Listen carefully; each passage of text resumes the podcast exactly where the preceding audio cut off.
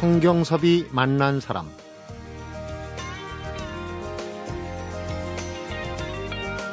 단풍이 드는 이유는 나뭇잎을 떨구고 겨울나기를 준비하기 위함이라고 그러죠.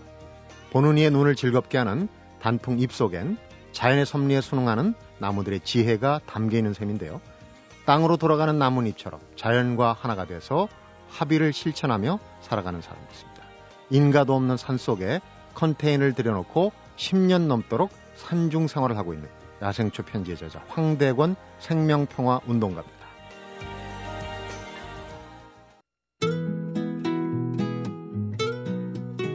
경북고 서울대를 거쳐 미국 유학 생활까지 마친 엘리트. 30살부터 44살까지 억울한 옥살이. 옥중에서 기른 100여 종의 풀과 함께한 삶의 기록 야생초 편지의 저자. 출소 후 생명평화 운동의 투신. 이후 13년간 산중 생활을 하면서 고맙다 잡초야. 자연에서 얻은 야생초 편지 두 번째 이야기를 펴낸 황대권 생명평화 운동가를 만나봅니다.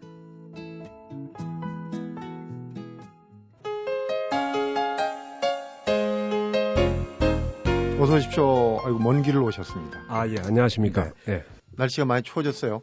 예, 예. 어, 그 전남 영광의 태청산. 예. 그 산 속에 지금 이제 중부 지방은 거의 뭐 이제 단풍 절정 지나서 막 이파리들이 떨어지는데 네. 거기는 지금 이제 막 단풍 들기 시작했죠. 거기는 이제 좀 예, 아무래도 예, 기후가 예, 그래서 예, 낮아가지고 예, 남쪽이라서 음, 예. 멀리 이렇게 오시기도 산 속에서 여기까지 오시기 힘든데. 아니 뭐, 뭐 강연 때문에 자주 왔다 갔다 는 합니다. 네. 이게 이제 에, 사실 거기서 제대로 살려면 나오지 말아야 되는데 이게 세상하고 그 관계를 맺고 살다 보니까 음. 그게 여의치 않네요. 네. 네. 생명평화운동가 황대관 하면은 아마 긴가민가 하는 분들도 야생초 편지하면 금방 아실 거예요. 야생초 편지와 이 MBC의 인연은 상당히 좋은 인연이었어요. 그 그렇죠. 느낌표라는 예, 예. 프로에. 아니 뭐 느낌표뿐만 아니고 어, MBC하고는 진짜 인연이 많습니다. 네. 아, 물론 느낌표 때문에 안처 편지가 이렇게 대중의 사랑을 받게 된건 예, 네. 틀림이 없고요. 어, 그 뒤로 그 책과 관련해서 다큐멘터리도 찍어서 방영을 했었고 음. 또 제가 관련됐던 유학생 사건을 실체를 밝히는 네. 에, 프로그램도 만들어서 어, 방영을 했었고요. 음. 여러 가지로 MBC한테 감사하게 생각하고 있습니다. 근데 그 전에는 사실은 뭐 고의적인 건 아닌데 악연도 좀 있었어요. 사실 군사 아, 독재 그렇죠. 시절이라고 부르던. 그, 그때는 제가 감옥에 있었기 때문에 MBC에서 네. 뭘 하고 있는지 몰랐죠. 그때 얘기는 뭐 지금 다시 하기는 별로 탐탁지는. 그렇죠. 네. 우선 이제 야생초 편지는 13년 동안 옥중에서 이제 야생초를 음. 관찰한 기록 아니겠습니까? 그렇습니다. 그때 당시 네. 상황이 옥중에서 관찰하고 재배할 수 있는 그런 상황이 좀 신기했다. 음. 사실은 좀, 좀 특권적인 측면이 있습니다. 아, 제가 소위 말해서 정치범이었기 때문에 에, 사실 교도소에서 교도관들이 이 일반 수들한테는 굉장히 좀 험악하게 대합니다. 네. 그러니까 규정 외의 행동을 하면은 가차없이 이렇게 예, 징계를 하고 그래요. 네. 근데 이제 정치 수들은 대부분 밖에 인권 단체하고 이렇게 연계가 돼 있고 또 뭐 이렇게 예, 그런 사회적으로 이렇게 파렴치한 범죄를 저지르고 들어온 게 아니라서 그런지 그런 그 소소한 그 생활 문제에 있어서는 좀 관대합니다. 네. 그래서 제가 어 교도소 운동장 한 켠에 제 나름의 그 야생초 화단을 가질 수가 있었어요. 음. 예. 일반 수 같으면 어, 엄두를 내기 힘든 일이죠. 네. 네. 그리고 지금 이제 그 야생초 편지도 상당 시간이 지난 다음에 이제 그걸 책으로 내셨어요. 네, 4년 편지들을. 정도 지난 다음에 나왔죠. 그리고 야생초 편지가 나온 뒤에 지금 한 10여 년이 지난 예, 후에 예, 이제 지금 예, 예. 후속작이 나왔는데 예. 그 저간에 무슨 사정이 있었습니까? 아닙니다. 그 야주 편지라는 것이 제가 출간을 목그 염두에 두고 써진 글이 아니기 때문에 네. 그 그냥 그거는 이제 편지로서 내, 내 삶을 기록해 정리한 거고 음, 기록해 두고 싶은 생각에 에, 쓰여진 것인데 출소하자마자 바로 산속에 들어가서 생활을 했고 또 뭐 얼마 안 있다가 또 엠네스티 초청으로 유럽을 가게 되고 거기서 어, 유럽 생활을 끝내고 돌아와서 어떤 강연회에서 어, 이풀 얘기를 했는데 음. 이제 그 그것을 어떤 출판인이 듣고선 야 저거 어, 책으로 만들면 좋겠다 이런 생각을 가졌고 그 사람이 저한테 접근을 해와서 제의하는 바람에 만들어진 것이라서 시간이 그렇게 걸렸죠. 네. 그리고 이제 두 번째 이 고맙다 잡초야가 나온 거는 철저하게 그게 에, 체험을 통해서 그것도 뭐 에, 단기간의 체험이 아니고 장기간에 걸친 에, 체험을 통해서 나온 글이기 때문에 시간이 걸릴 수밖에 없죠. 네. 예. 고맙다 잡초야. 예. 우선 이제 단어의 차이가 있습니다.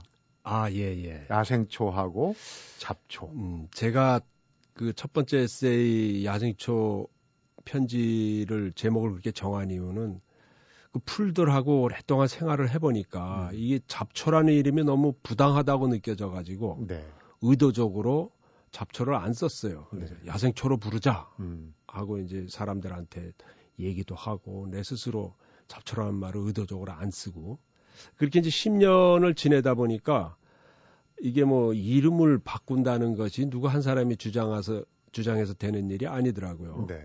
어, 그리고 이름이라는 것은 우리 민중들이 오랜 세월에 걸쳐서 이렇게 썼던 것이기 때문에 어, 그것을 내가 어떤 환경에서 어떻게 쓰느냐가 중요한 거지. 네. 어, 자기가 뭐 이게 옳다고 주장해서 쓰는 거는 좀 고집스럽지 않은가 이런 네. 이런 좀 반성이 있었고 그리고 잡초에 대한 어떤 내 마음속에 부정적인 의식이 없는데 굳이, 굳이 에, 그거를 뭐 회피하는 것도 이, 이상하게 에, 좀 생각이 돼가지고 네. 경우에 따라서 잡초로도 쓸 수 있고 야생초로도 네. 쓸수 있다. 네. 이 잡초라는 얘기 잡이 어, 어젠가 이 소목장 어, 인간문화재 이분 예, 예, 얘기를 들으니까 예. 목재도 이 집 짓는 큰 기둥 외에는 예. 다 잡목이라고 부른다는 거예요. 근데 그 그렇죠. 그 잡목이 목공예에 예. 아주 멋진 장롱이 되기도 하고 예. 붙박이장이 되기도 하고 예. 그런다고 그래요. 그러니까 잡이 어떻게 보면 요즘 그 시대 정신이랄지 하이브리드 예, 예. 아니겠습니까? 그리고 사실 우리 사회가 이렇게 돌아가는 것도 소위 그 잡초 인생이라고 하는 사람들이 마치 잡초가 땅을 부드럽게 일구듯이 네. 이름 없는 잡초 인생들이 이 사회를 돌아가게끔 땅을 갈듯이 음. 이렇게 구석구석에서 일을 하기 때문에 사회가 돌아가는 거지. 전 똑같다고 생각해요. 네. 에, 그 식물로서의 잡초나 음. 소위 말해서 어, 평범한 사람들 잡초 인생도 그 기능적으로 보면 거의 비슷하다고 생각합니다. 근데 어떻게 보면은 고맙다 잡초야를 읽으면서 느낀 느낌이 우리 저 황대건 선생님이 어, 농대에 가서 그 전공을 하고 미국 유학에 갔다가 이제 우연찮게 그 간첩단 사건에 네. 연루가 돼가지고 어, 이런 이제 굴곡진 이런 부분들이 결국은 산으로 돌아가는 음. 역할을 하게 만든 거 아니겠습니까? 인생의 그 어떤 흐름이라는 게. 예. 어. 저도 그 점에 있어서는 어, 좀, 좀 신기하게 생각을 하고 있어요. 네. 어, 많은 사람들이 아신처 편지를 읽고서는 아, 이 사람이 역시 농대를 나왔으니까 이런 식물에 관심을 갖고 이렇게 했을 것이다라고 짐작을 하는데 네. 전혀 그렇지 않거든요. 제가 농대를 가고 싶어서 간 게 아니었거든요. 그 당시에 소위 뭐 119고등학교라는 데서 서울대 집어넣기 경쟁을 벌이느라고 성적순으로 잘라갖고 막 서울대를 넣다 보니까 머리수 채우려고 그래서 농대를 들어가게 된 거죠. 그런데 당연히 농업 공부를 그렇게 열심히 안 했죠. 근데 음. 인생을 이렇게 한 바퀴 돌다 보니까 결국 아, 농업만이 내가 할 일이다 하고 그렇게 생각이 되더라고요. 네.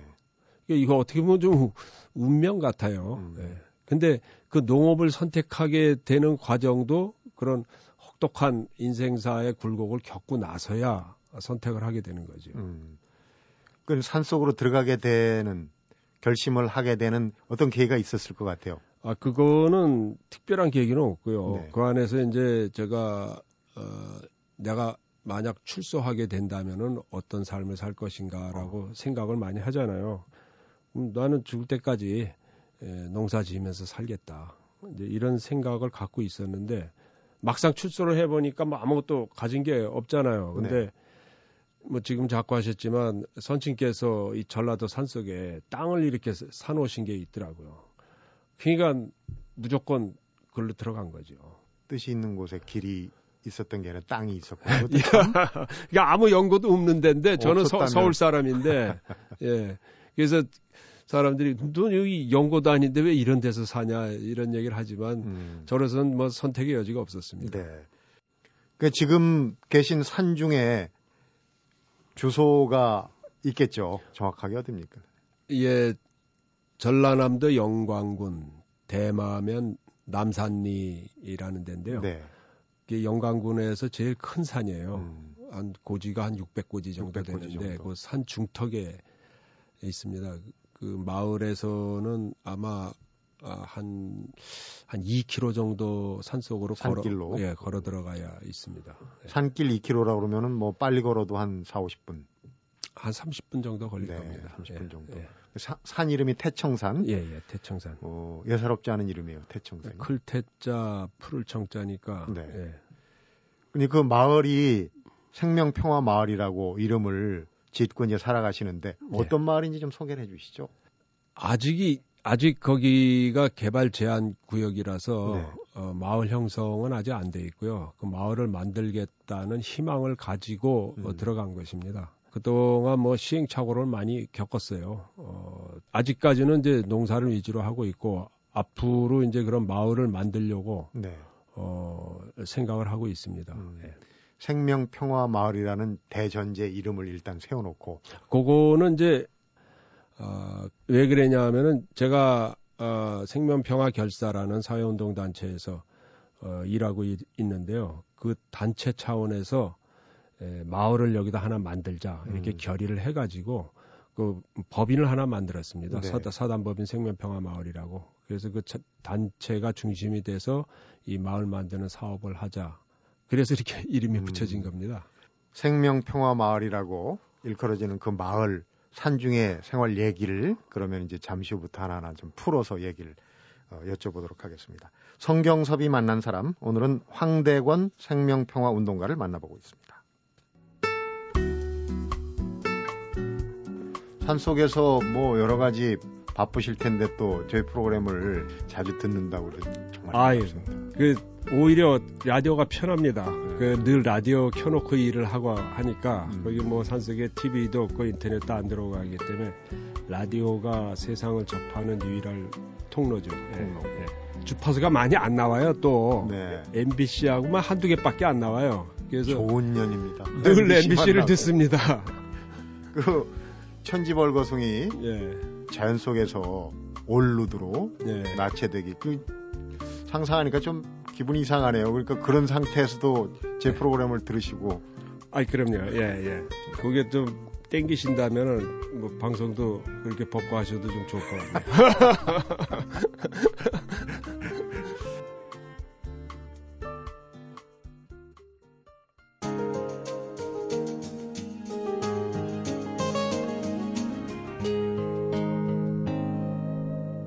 성경섭이 만난 사람. 산중 생활 초기부터 한번 산속으로 들어가서 얘기를 나눠보도록 하겠습니다. 네. 그렇게 이제 마을에서 좀 떨어져 있다 보면은 연결해주는 메신저가 있어요. 네. 집배원이 이제 아, 그렇죠. 황 선생님 한 분을 보고라도 네. 갈 수밖에 없지 않습니까?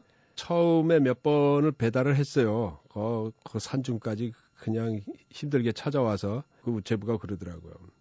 아니 이런데 어떻게 사냐고 음. 산 깊은 산 속에 자기는 돈을 뭐 억만금을 줘도 이런데 무서워서 못 살겠다고 하면서 어, 그런 얘기를 하더라고요. 어 근데 몇 번 제가 편지를 받아보고 좀 좀 안 됐더라고요 우체부가. 네. 제가 또 우편물이 좀 많은 사람이라서 그래서 어, 여기 오시지 말고 내가 에, 가져갈 테니까 어, 우체국에 쌓아두시라고. 네. 지금 그 뒤로는 우체부가 안 옵니다. 제가 제가 이제 나갈 때마다 아, 이렇게 가져오죠. 그 일종의 사서함 형태로 만들어서 운영하는 거나 어, 비슷한 개념이네요. 가서 그, 찾아오고. 그렇죠. 시골이니까 또 네. 이제 다 알고 그러니까. 음. 예. 좀 전에 얘기하셨는데 무섭다는 거 사실 산중에 예. 예. 컨테이너 박스 하나 놓고 생활을 하시려면 초기에 적응하기가 힘들었을 것 같아요. 그렇습니다. 사실 제가 뭐 무서운 일이라 그러면 뭐 대한민국에 누구 못지않게 많이 겪은 사람인데도 네. 뭐그 무시무시한 고문부터 시작해갖고 독방 생활까지 그런데 이 산 속에서 혼자 딱 떨어져 있다는 것은 또 전혀 다른 종류의 무서움이더라고요. 네. 어, 가령 감옥의 독방 같으면은 혼자 있지만은 벽이라든지 음. 교도관들이 지켜주잖아요. 주변에 또 사람이 예, 있죠. 예, 예, 군인들이 다 지켜주잖아요. 그거는. 근데 이거는 완전 무방비 상태 아닙니까? 산속에 네. 혼자. 음. 아, 진짜 은근히 무서웠어요. 어, 겉으로는 태어난 척 했지만은. 네. 하루는 이제 밤중에 오줌이 마려가지고 한 새벽 1시쯤 됐나? 오줌을 누러 나왔어요, 밖에. 오줌 한참 누는데 눈앞에서 이 플래시 두 개가 이렇게 번쩍 비치는 거예요. 네. 그래서 뭐 엄청나게 놀랐습니다, 진짜. 머리털이 곤두설 정도. 아, 진짜 뭐 꼼짝을 할 수가 없었어요. 근데 진정시키고 가만히 보니까 에, 그 야생 동물이었어요. 네. 근데 난 껌껌해서 무슨 동물인지 모르겠는데 하여튼 불빛이 굉장히 큰 거 보니까 꽤 큰 짐승 네. 같아요. 그, 그 순간에 야 여기서 내가 섣불리 대응하다간 저놈한테 공격당할지 모르겠다 해서 이제 일종의 이제 기싸움을 벌인 거죠. 네. 깜짝 않고 내, 노려보고 한참을 하다가 이제 에, 그 친구가 이제 물러갔어요. 네. 그 일을 마치고 에, 들어와 다시 잠을 청하는데 잠이 올 리가 있습니까? 그렇죠. 근데 놀래서 그랬다기보다도 부끄러운 거예요. 어, 내가 산 사람이 되고자 살해왔는데 에? 이렇게 무서워해가지고야 앞으로 어떻게 살라 그러는지 진짜 초창기에 일어난 일인데 네. 그래서 곰곰이 내가 왜 두려워하는가를 생각을 해봤어요. 그러니까 거기 산에 드나들다 보면 밤에 뭐 들고양이도 뛰어다니고 꽁 새끼도 어, 뛰어다니고 네. 멧돼지 새끼도 막 밤에 예, 다녀요. 오소리 새끼도 막 다니고 그 얼마나 연약한 동물입니까? 쟤들은 마음대로 돌아다니는데 나는 왜 이렇게 무서워하는가? 그러니까 그 친구들은 자기 주변 환경과 일체가 돼 있다는 거죠. 네. 물론 자기를 먹는 포식, 자들은 굉장히 경계를 하지만 그래서 저를 이렇게 들여다보니까 저 말고 다른 것들을 다 대상화하고 경계하면서 살았던 거예요. 거기서도. 음. 그래서 이런 태도를 가지고선 내가 이 두려움에서 벗어날 수 없겠다 이런 생각을 하고 다시 이제 뛰쳐나와 갖고 그 껌껌한 숲속으로 들어갔어요. 네. 한밤중에. 달도 없는 밤중이라서 자다 말고. 예, 예. 걔가 그 이제 숲속에 들어가고 진짜 나무처럼 이러고선 한 30분을 서 있었어요. 네. 깜깜한 숲속에. 그러니까 진짜 예상했던 대로 어, 이 분위기를 익히게 되고 어, 주변과 하나가 되는 느낌이 들더라고요. 그러니까 네. 두려움이 사라지더라고. 음. 진짜 그때 기분으로는 눈앞에 멧돼지가 나타나도 어, 놀래지 않을 음. 만큼의 음. 그런 이, 이, 어떻게 보면 익숙해졌다 그럴까요? 네. 그러고 나서 이제 들어오니까 잠이 오더라고요. 네. 그때 이제 크게 깨달은 게 그거죠. 어, 아무리 힘들고 어, 어려운 환경일지라도 하나가 되려고 노력하면 에, 두려움을 극복할 수 있다 음. 그런 거죠. 여담입니다만 아닌 게 아니라 그날 밤에 숲속의 짐승들이 굉장히 긴장했겠어요. 만머리 아. 영장이 딱 들어가고 버티고 30분을 그러가고 있으니까. 만머리 영장이 아니고 제가 내 딴에는 뭘 했다고 생각하고 거기 서 있었겠지만 숲이 볼 때는 웬 어설픈 동물이 들어와서 이상한 퍼포먼스를 하고 들어갔구나 하고선 혀를 끌끌 찼을 거라고. 음. 그 이제 그런 거를 극복하고 나서 이 퍼포먼스라고 아까 얘기를 네. 하셨는데 연장선인지 모르겠습니다만 신조어를 만들어내셨어요. 원래는 천둥벌거숭이. 아, 그렇죠. 천둥이 치는데 네. 겁 없이 다니는 천둥벌거숭이가 아니라 천지벌거숭이라는 예, 예. 신조어를 만들어냈어요. 그거는 이제 왜 그렇게 했냐면은 천둥벌거숭이라는 말이 조금 좀 부정적인 의미, 의미 로 쓰더라고요. 네. 그러니까 이제 주변 환경이 어떻든 예? 철모르고 이게 좀 음, 덤비는 음. 좀 부정적인 의미를 쓰는데 제가 쓰고 싶었던 의미는 굉장히 긍정적인 의미거든요. 자연에 푹 파묻혀 갖고 천진난만한 어린이처럼 음. 뛰어논다는 음. 의미로 쓰고 싶었기 때문에 에, 그걸 살짝 단어를 하나 바꿨죠. 네. 어 그거는 이제 에, 말하자면 옷을 홀딱 벗고 나체로 이제 산속에서 사는 거죠. 근데 애초부터 그런 생각을 했던 게 아니고 어, 여름에 이제 농장에서 일을 하다 보면 땀이 겁나게 많이 나거든요. 네. 그러니까 뭐 아시겠지만 이 옷이 땀에 젖어버리면은 불편하잖아요. 막 옷이 척 달라붙고 걸리고 그리고 무엇보다도 이제 빨래거리가 많이 생기잖아요. 네. 귀찮고 그래서 이제 꾀를 낸 게 아유 이게 뭐 빨래하기도 괜찮은데 아예 벗고 일하자.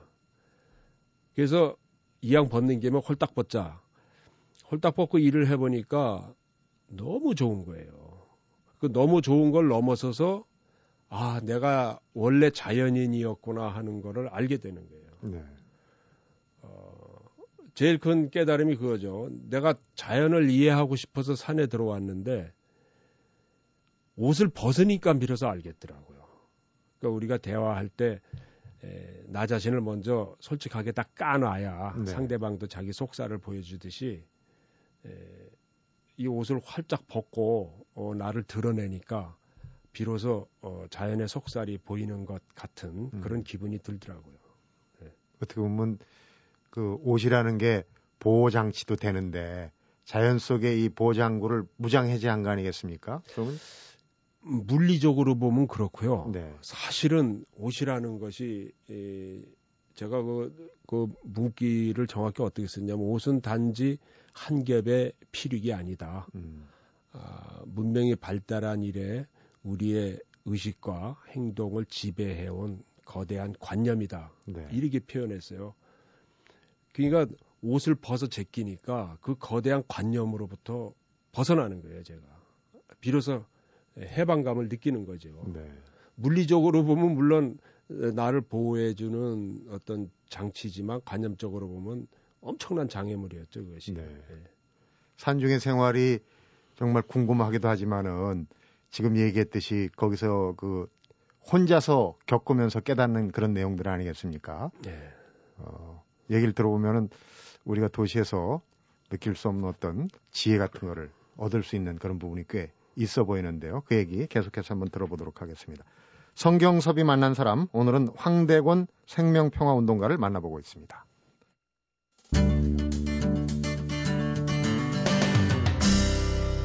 성경섭이 만난 사람.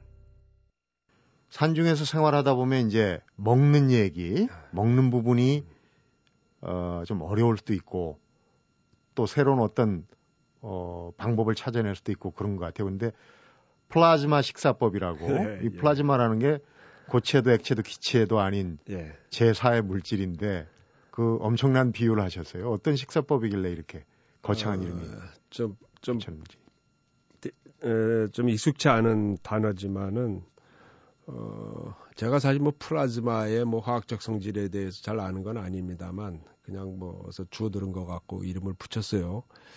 음, 요새 이제 도시에서 어떤 뭐 한정식 집이나 무슨 큰 음식점 와서 음식을 시키면은 맨 그 요리하고 반찬만 그냥 음, 줄줄이 나옵니다. 먹다가 마지막에 밥이 나오죠. 그리고 마지막에 밥이 한 공기 나와요. 밥 먹을 때쯤 되면 배가 불러서 못 먹습니다.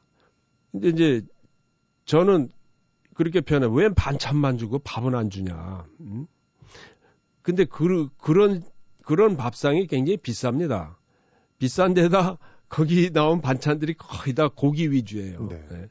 비싸고 먹어서 결국은 성인병에 걸리고 또 그 음식들 만들어지는 과정 자체가 환경을 파괴하고 그래서 에, 마이너스 어, 일석삼조의 에, 그런 그 식사법인데 저는 이거를 정반대로 해서 네. 반찬이 아닌 밥을 중심으로 먹는 에, 식사법을 해야 된다.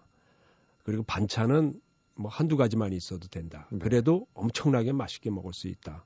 그래서 이제 이거 플라즈마 식사법이라고 했는데 그 밥의 핵심이 있습니다. 네. 밥을 흰쌀밥은 씹을 게 없으니까 안 되고 현미 잡곡밥을 좀 까슬하게 해갖고 이걸 한없이 씹는 겁니다. 네. 뭐 한없이라 그러면 좀 지나친데 한 100번 정도 씹으면은 이게 완전히 부서져서 거의 이온 상태로 됩니다. 음. 이제 그럴 때 예, 반찬을 먹는 거예요. 그러게 되면 반찬의 맛을 제대로 음미할 수 있고 아주 기가 막힌 맛이 생겨요. 근데 이 맛이 어서 어서 나는가 하면 사실 침에서 나오는 거거든요. 네. 저는 뭐 요리를 잘해서 어 음식이 맛있다기보다도 이 침을 어떻게 잘 내느냐 음. 거기에 맛이 있다고 봐요. 그래서 이 음식법에 의하면은 돈도 적게 들이고 건강에도 좋고 예, 자연 환경에도 좋은 그런 음식 식사법이다. 그래서 이렇게 소개를 했습니다. 우선 이제 밥에 핵심이 있는 거군요. 예, 그러니까 예. 뭐 잡곡을 여러 가지 반찬 한정식 집에서 나오는 반찬 그 십수 가지를 차리듯이 밥 안에 이제 그런 그렇죠. 밥을 잡곡들을 아주 많이. 그 작곡을 다양하게 하는 거지. 거기에 네. 핵심이 있는 거죠. 음. 예. 지금 야생초 편지나 공업다 잡초야의 그 나타나는 과정을 보면은 혼자 사는 삶, 혼자 개척하는 그런 부분이 좀 강했어요. 그죠? 예. 그동안 어떻게 보면 혼자 해오신 생명 평화, 생태 운동, 이제는 좀 이제 공동체, 지금 이제 마을을 좀 세워볼까 하는 생각도 가지고 계시다고 예, 그러는데 그런 방향으로 전환하실 계획이 지금 있으신 거죠. 어떤 계획을 세우고 있는지 좀 듣고 싶습니다. 계획은 사실 오래전에 세웠어요. 제가 어, MSD 초청으로 유럽에 갔다 온 이후로 어, 처음으로 시작한 사회 활동이 생태 공동체 운동 센터라는 걸 만들고선 에, 그 운동을 시작한 거예요. 제가 유럽에 있을 때 에, 대표적인 그런 그 공동체들 뭐 영어로는 이제 에코 빌리지라 그러죠. 네, 생태 마을. 예, 거기 많이 돌아다녔어요. 돌아다니면서 야 이런 것들이 한국에 많이 생겨야 되는데 그런 생각으로 한국에 와서 예, 운동센터를 만들고 전국 다니면서 강연도 하고 사람들도 만나보고 그렇게 한한 4, 5년을 다니다가 이제 이제 그만 떠들고 내가 직접 하자. 이제 그게 또 몇 년 시행착오를 겪은 거예요. 네. 예, 그게 쉬운 일이 아니잖아요. 마을을 만든다는 거는 적어도 한, 한 세대가 걸리는 일이거든요. 그것도 산 속에. 그렇죠. 아무 아무 현실적으로 부딪히는 게 굉장히 많아요. 뭐 법적인 문제, 뭐, 뭐 인간관계 문제, 자금 문제. 어, 그래서 시간이 걸릴 뿐이지 어, 지금 계속 진행되고 있는 거죠. 네. 예. 지금 계신 그 방송 끝내고 또 돌아가셔야 될그 보금자리 태청산 예. 겨우살이 준비도 하셔야 될 것 같은데 특히 이제 장작을 포함해서 불 때는 걸 굉장히 좋아하신다. 그 장작 명상법을 또 예. 개발하셨다고 그러는데 끝으로 한번 얘기를 예. 여쭤보고 싶습니다. 사실 제가 시골에서 사는 큰 이유 중에 하나를 들라 그러면 불 때는 걸 좋아해서 그랬습니다. 네.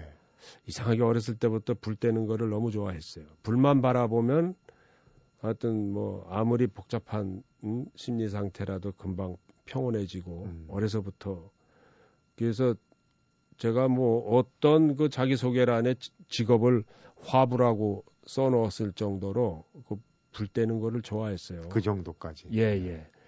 에, 그러다 보니까 어, 이 불을 통해서 많은 에, 뭐 깨달음이랄까 지혜도 얻었고 장작불 명상은 어, 그 과정을 명상의 관점에서 이렇게 에, 써놓은 거죠. 네. 제가 왜 그걸 이상적으로 봤냐면 되게 명상하면은 에, 관념적이고 정적인 걸로만 생각을 하잖아요. 근데 이 장작불 명상은 육체적인 그 노동이 같이 결합되어 있는 거거든요. 네. 그러니까 불 피우기 전에 먼저 장작을 만들어야 되기 때문에 그 장작 만드는 과정이 굉장히 다이나믹하지만 그 속에 명상적인 요소가 굉장히 많습니다. 네. 예를 들면 옛날에 그 어렸을 때 뭐 검술 만화 많이 보셨겠지만 그 검술을 한다는 것이 고도의 정신적인 그 노동 아닙니까? 집중력이 예, 필요한. 예. 네. 통나무를 쪼개는 것 똑같다는 거죠. 그 그렇게 정신을 집중해서 통나무를 쪼개고 그 쪼개진 통나무와 함께 이렇게 논인다 그럴까 이런 과정 자체가 굉장히 명상의 요소가 풍부합니다. 네. 근데 이- 이거를 함으로써 이제 온몸의 근육을 아주 노골노골하게 이제 풀어준 다음에 그것을 가지고 어, 불을 피워서 바라보고 있으면 음. 기가 막힌 명상이 된다는 거죠. 예.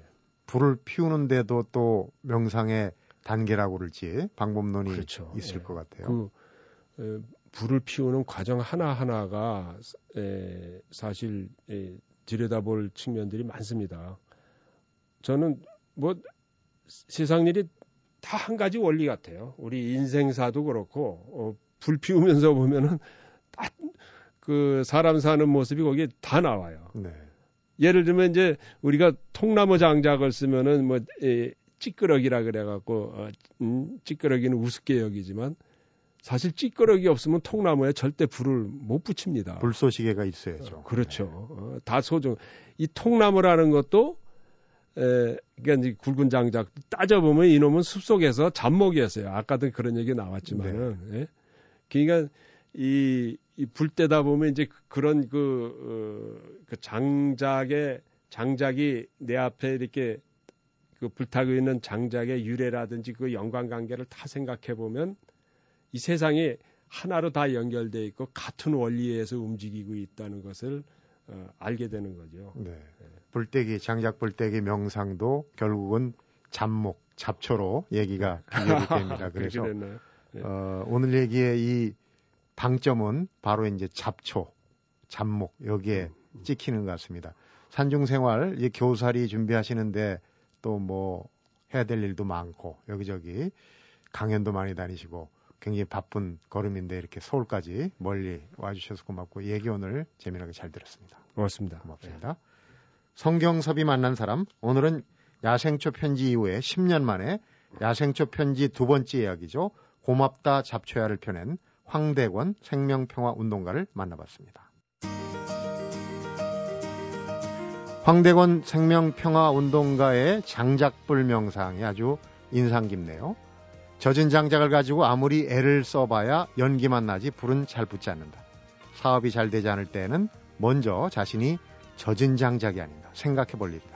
그리고 하나 더 화력이 좋을 때는 젖은 장작을 던져도 말라가면서 잘 탄다고 합니다. 고맙다 잡초에 실린 얘기입니다. 성경섭이 만난 사람 오늘은 여기서 인사드리겠습니다.